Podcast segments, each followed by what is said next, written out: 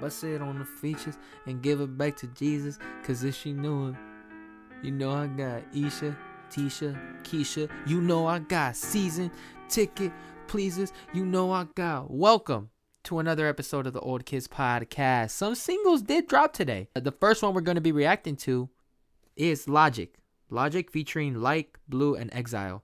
The single is called Orville. Yeah. This Yeah, sounds, yeah. Hold, on, hold on. This sounds like the same sample they used in uh, Bird Song by Lute featuring Saba and Jid. I think I think it's the same sample because it sounds alike.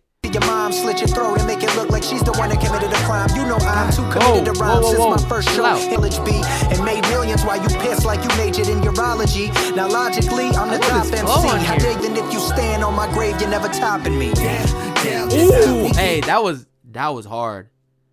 Even if you standing on my grave, you never topping me. Yo, that was. You heard that shit? That shit was fire, huh? My shit so profound. Wow. Ooh, they switched up the instrumental. Wow. I don't trip. I just Shattered misconceptions misdirected and headed in my direction. Intelligent and I'm telling it. Dropping heavy shit and still heaven sent. Back busting a couple of shells for the rail. Logic asked me what the deal. Back then it was a film. I'm gonna have to spit a quick 16 too myself.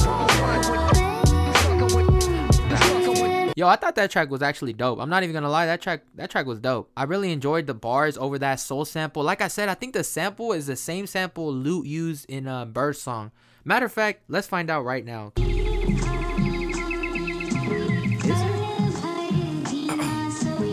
Is it though? Kinda similar. It might not be the same one, but sounds similar. Honestly, I think Logic shined on this track as well. I don't think uh not to say Blu or Exile's verse weren't uh were bad or any of that. I do think Logic outshined them in this track and I do think this was more of a Logic track and I actually really enjoyed the bars he was spitting too. He was spitting some pretty nice bars. I like that logically.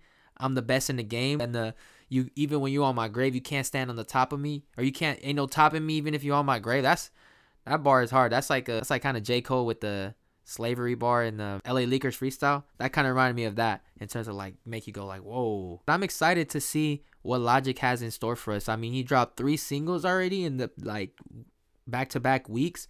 So you know, I'm excited to hear what he got to offer in this new album.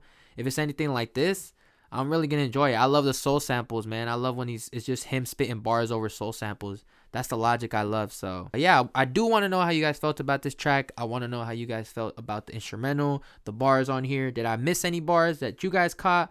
Any of that, all that good stuff. Uh, the features, you know, all of that. Uh, yeah, thank you guys so much for watching. I'll see you guys in the next episode. Peace.